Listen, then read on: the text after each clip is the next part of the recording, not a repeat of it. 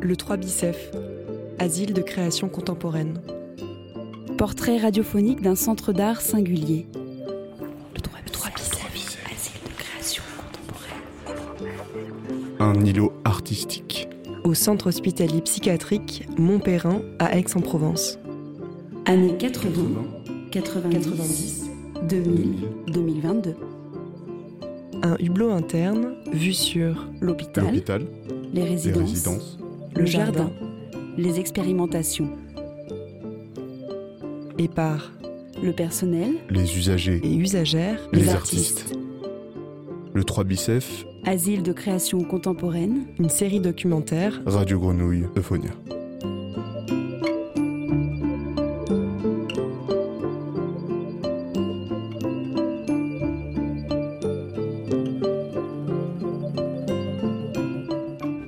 Troisième épisode, création hospitalière.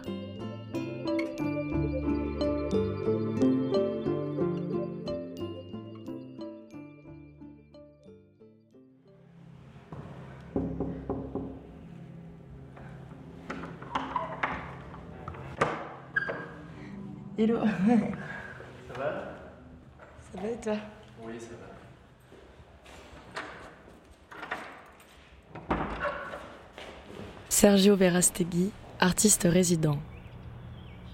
Je suis assis dans un banc.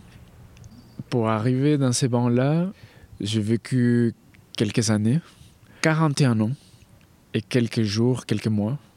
Traversé l'océan, hum, vécu dans deux continents différents, dans trois pays différents. Qu'est-ce que je peux dire d'autre? Je suis artiste, je fais des sculptures, j'aime, je mange, je sors, je me promène, je lis, j'essaye de lire. Euh, je fais aussi un peu de musique. Et je suis père de famille aussi. Et j'aime beaucoup les filles. Et je suis entouré de filles. C'est vrai que quand on arrive, euh, qu'on dort euh, dans les lits euh, de l'hôpital, en fait, on est tout de suite catapulté dans cette réalité. Par contre, tout autour, toutes les autres choses n'ont rien à voir avec ce qu'on imagine, parce que un joli jardin, une architecture historique, comme ça, beaucoup d'espace entre les gens, enfin une ambiance très paisible, beaucoup de calme, voilà, des choses comme ça.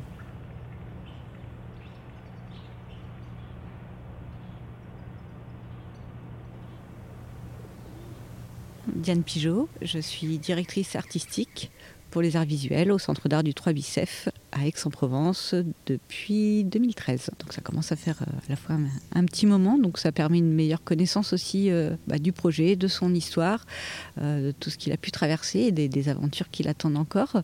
Et concernant mon parcours précédent, ça fait un petit peu plus de 20 ans maintenant que je suis dans le champ de la création contemporaine. Mon travail consiste à définir la programmation artistique, donc pour les arts visuels, étant donné qu'on est dans un lieu pluridisciplinaire. C'est-à-dire que à la fois il s'agit d'un travail de prospection, donc euh, principalement d'aller voir des expositions, d'aller faire des visites d'ateliers d'artistes, et à partir de là de trouver, on va dire, d'inviter des artistes ou répondre aux sollicitations d'artistes qui souhaiteraient venir travailler au 3 Bicef. Donc ça passe en général par un temps long de rencontres, de discussions d'échanges et pour trouver le projet, j'ai envie de dire, adéquat et le bon moment peut-être aussi dans le parcours de l'artiste pour venir faire une résidence ici parmi nous. Et ensuite, lorsque la programmation donc est, est établie, il s'agit ben, d'accompagner ces artistes durant leur temps de résidence, que ce soit sur euh, leur travail de recherche ou un travail plutôt de production qui là va déterminer, on va dire, toute la série des expositions, donc les trois expositions par saison que nous organisons.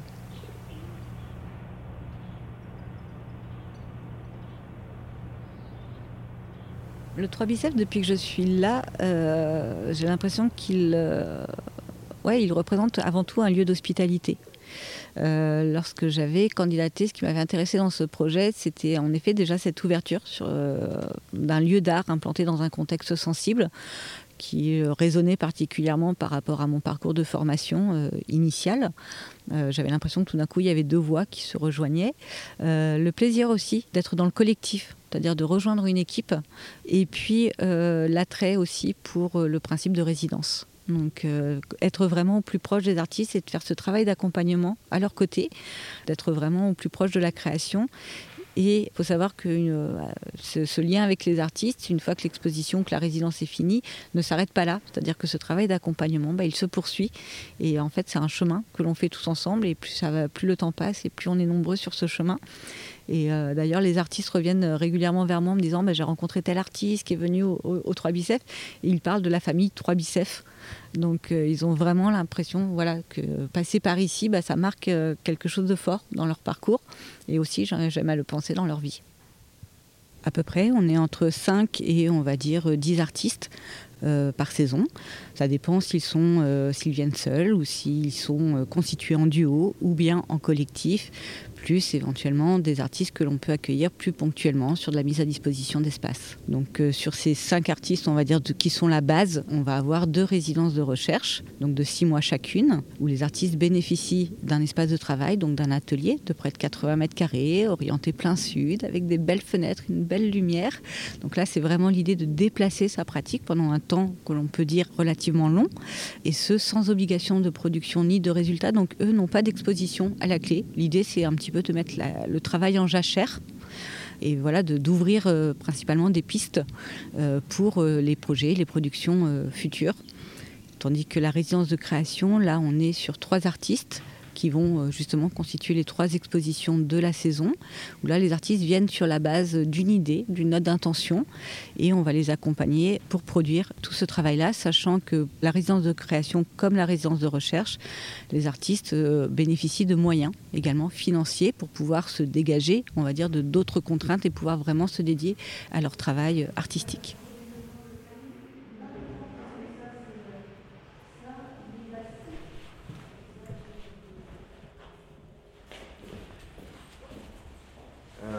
Bah, tout est en plan chantier, donc, euh, donc, donc, donc, donc euh, je peux te montrer petite bidouille. Ouais, je pense que ça, ça peut être bien.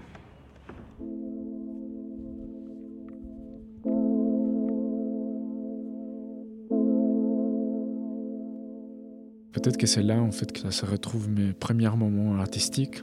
Je pense que ça a dû être euh, gratter le mur de, chez ses parents quand on est enfant, euh, des choses comme ça, même si, même si c'est un peu euh, inconscient, qu'on ne se rend pas compte en fait de qu'est-ce que ça peut impliquer.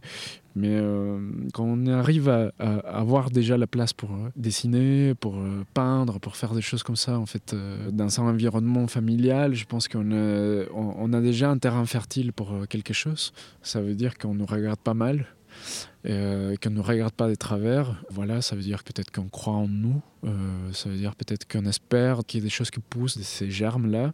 Et après, plus tard, ça devient un peu plus des, questions des choix. Voilà, enfin, étudier une chose plutôt qu'une autre. Préférer d'aller voir une exposition que d'aller au foot, des choses comme ça. Trois, quatre mots-clés. Euh, donc, ce serait déjà sculpture, non, sculpture, c'est un mot valise, du coup, en fait, ça veut tout à rien dire. Mais en même temps, je trouve qu'il donne les paramètres pour comprendre où est-ce qu'on peut placer tous les autres mots, justement. Et donc après, euh, je pourrais dire fragment, poésie. La poésie, elle est, elle est importante, parce qu'elle se retrouve toujours, euh, ou presque toujours au départ de... Enfin, c'est un déclencheur, en fait. Pas toujours de la même manière, mais c'est un déclencheur.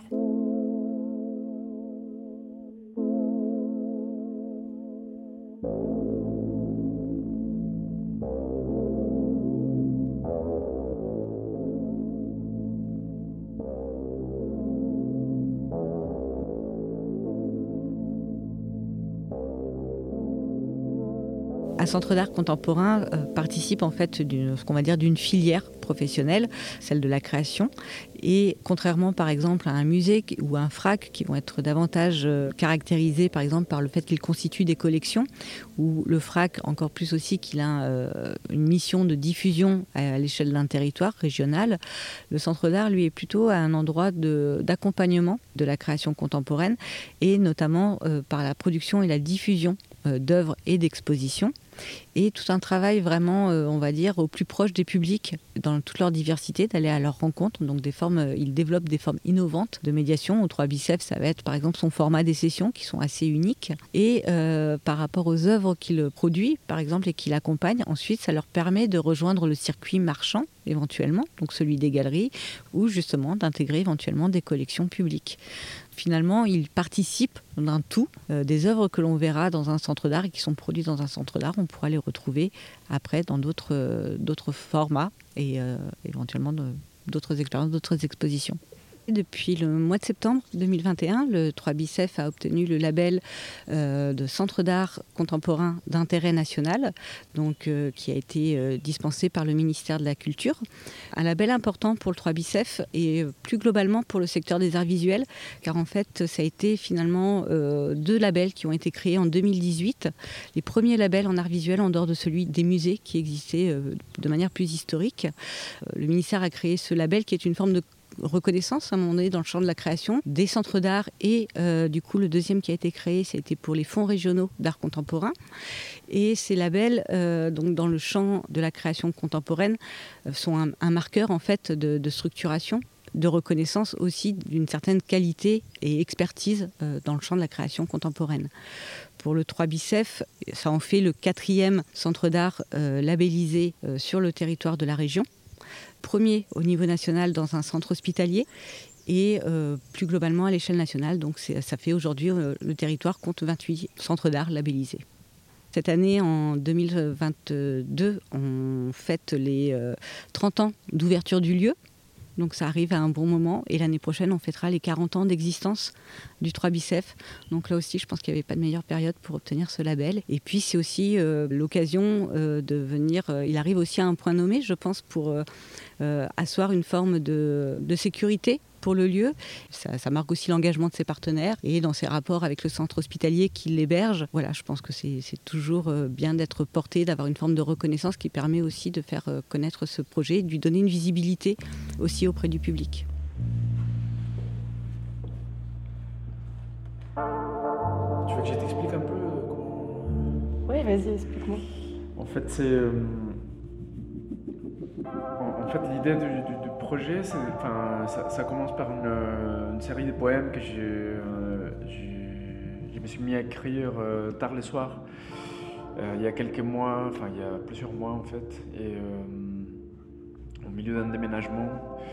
Et, et, tous ces poèmes en fait ont, tourné un, peu autour, enfin c'est pas vraiment qu'ils parlent de ça, mais en fait ils, ils sont tournés autour des de, la figure d'un canapé. En fait, euh, enfin, du, coup, je les appelais des sofa poems, des, des poèmes de canapé.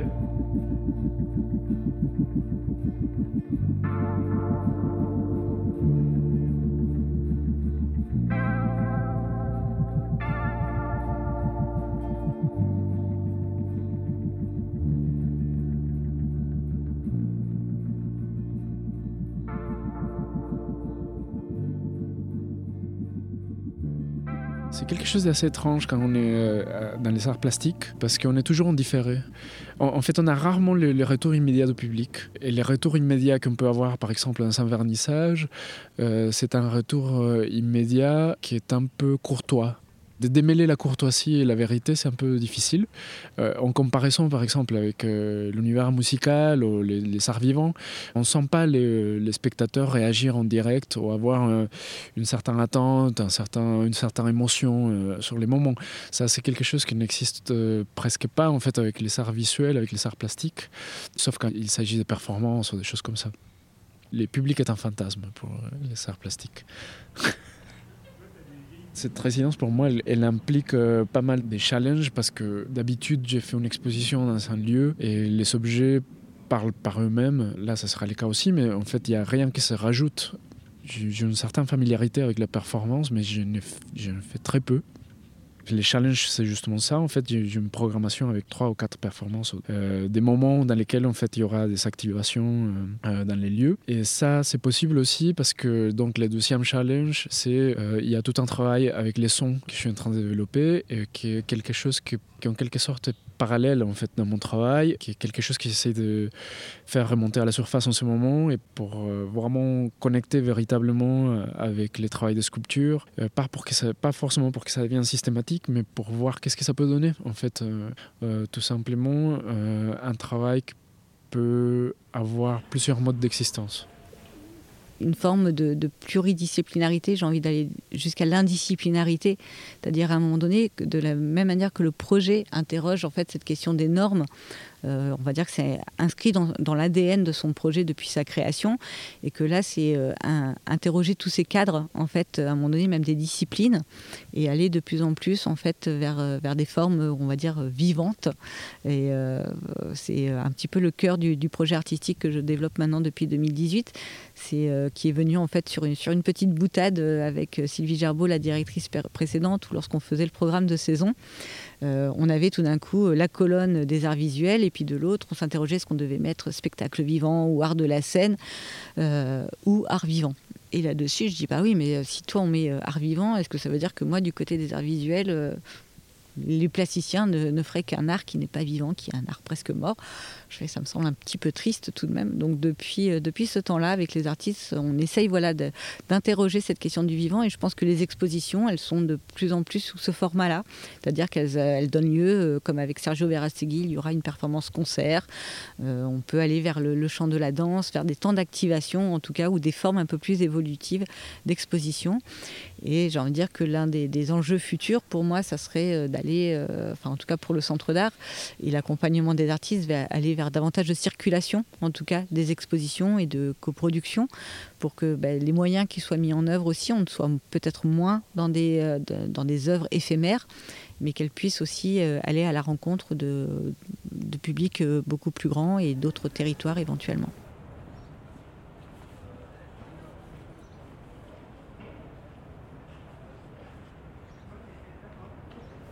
Assez intéressant cette période du début des années 80 où il y a eu beaucoup d'évolutions euh, à la fois dans le milieu de la santé et euh, dans le milieu de la culture, c'est-à-dire que de manière concomitante, dans on va dire euh, politique sanitaire en France et notamment au niveau des hôpitaux psychiatriques, il y a eu le début de ce que l'on a appelé l'externalisation des soins, c'est-à-dire comment des antennes des hôpitaux se sont un petit peu développées dans, dans tous les quartiers des villes pour soigner les patients au plus proche de leur lieu de vie et de leur famille. Et du coup, c'est ce qui a fait que l'hôpital s'est un petit peu vidé. On a dit à ce moment-là qu'il y a eu un mouvement sortant en fait de l'hôpital. Et euh, donc à la même époque, le ministère de la Culture avait créé ce qu'ils avaient appelé le fonds FIC, euh, donc le fonds d'intervention culturelle, qui étaient des petites aides starter à l'époque pour des projets innovants en matière de culture pour favoriser euh, justement l'émergence de projets dans des lieux qui n'étaient pas initialement dédiés à la culture, donc comme des hôpitaux par exemple. Ça a donné lieu notamment plutôt à des commandes publiques, c'est-à-dire euh, des artistes à qui on proposait une commande, donc euh, l'installation d'une sculpture ou d'une fresque de manière pérenne. Et c'est là où je trouve que les euh, personnes à l'origine de ce projet ont été assez novatrices, c'est-à-dire qu'elles se sont dit, bah, plutôt que de faire une commande, un one-shot, de commander une, une œuvre à un artiste, nous on a plutôt envie de demander cet argent pour requalifier ces anciens bâtiments ces anciens dortoirs en fait en ateliers d'artistes pour que des artistes puissent trouver un lieu où travailler et ce avec un système de troc d'échange assez simple contre cet espace euh, qui leur était fourni pour pouvoir y installer leur atelier, ben, de garder la porte ouverte et de prendre le temps de l'échange avec quiconque passerait le pas de la porte. Ce qui reste, euh, ce qui demeure euh, aujourd'hui par rapport au projet initial, c'est cette question de la porosité c'est-à-dire euh, de revaloriser toujours la place en fait et l'importance du non spécialiste dans un lieu de soins, de considérer que c'est un espace aussi public et donc d'inviter le public à y venir par le biais de la création et donc de la présence de ces artistes en résidence.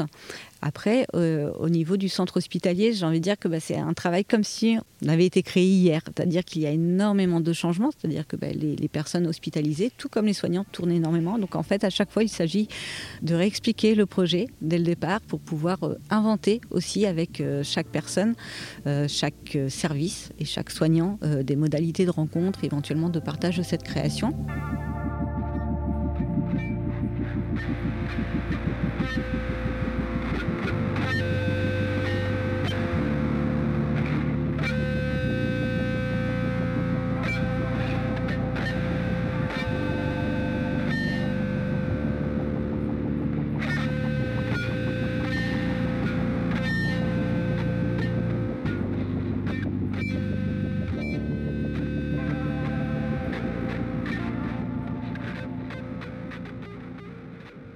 Comme un processus d'écriture ouvert avec euh, les personnes qui vont participer de la session. Et, donc je ne sais pas ce que ça peut donner, mais bon, moi j'arrive avec une liste des mots. Je leur demande d'écrire un petit texte à partir de ces listes de mots, et ensuite, enfin la suite, ça va être un peu improvisé. On va voir comment les choses peuvent s'agencer les unes dans les autres, éventuellement, composer un, comme un effet domino, un texte qui donne lieu à un autre, etc. C'est quelques mots que j'ai tirés de, de, la première version de Sofa Poems en fait, que j'ai écrite, qui donne un peu une, délimite un peu l'univers autour de quel euh, tournent un peu ces, textes-là, ces poèmes.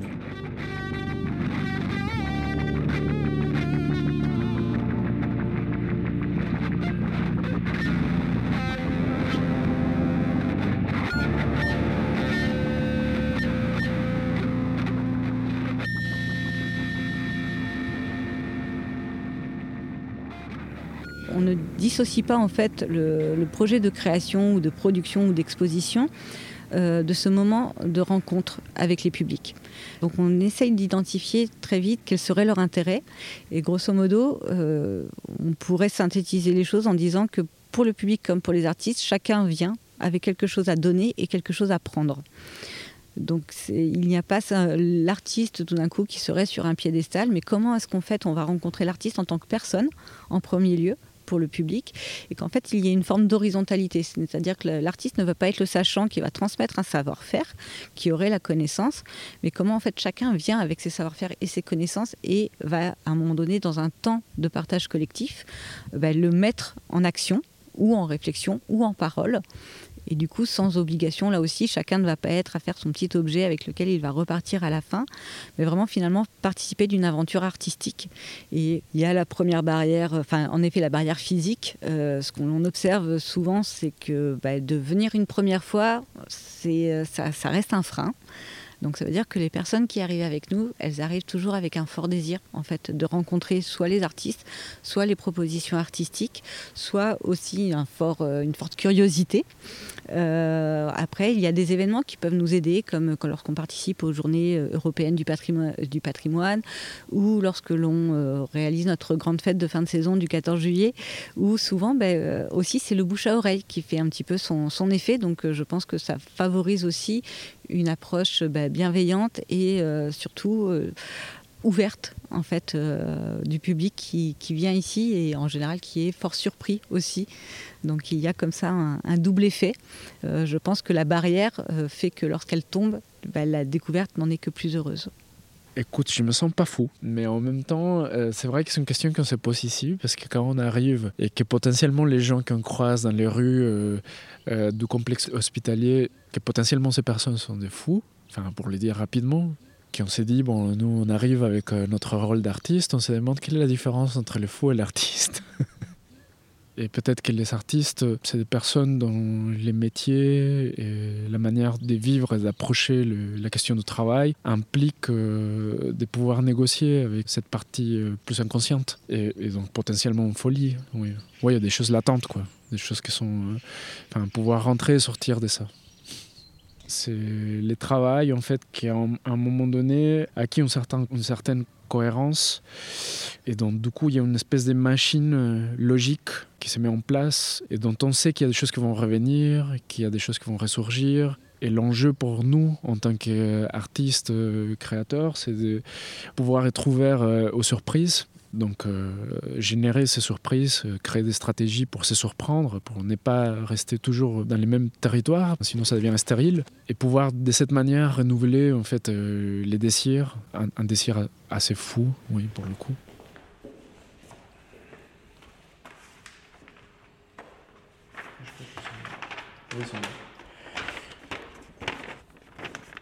C'est ça. Nu, blanc, artificiel, espace, main, chanson, cristal, fantôme, erreur, partenaire, montagne, couloir, chambre, internet, minéral, animal, boue, eau, pantalon. Voilà, ça c'est les mots que je vais leur donner demain.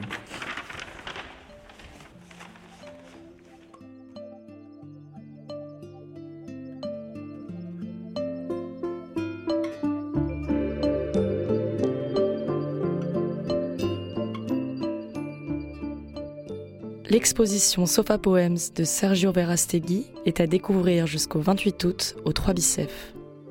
Entrée libre du mardi au samedi de 14h à 18h. Plus d'informations sur 3bisf.com.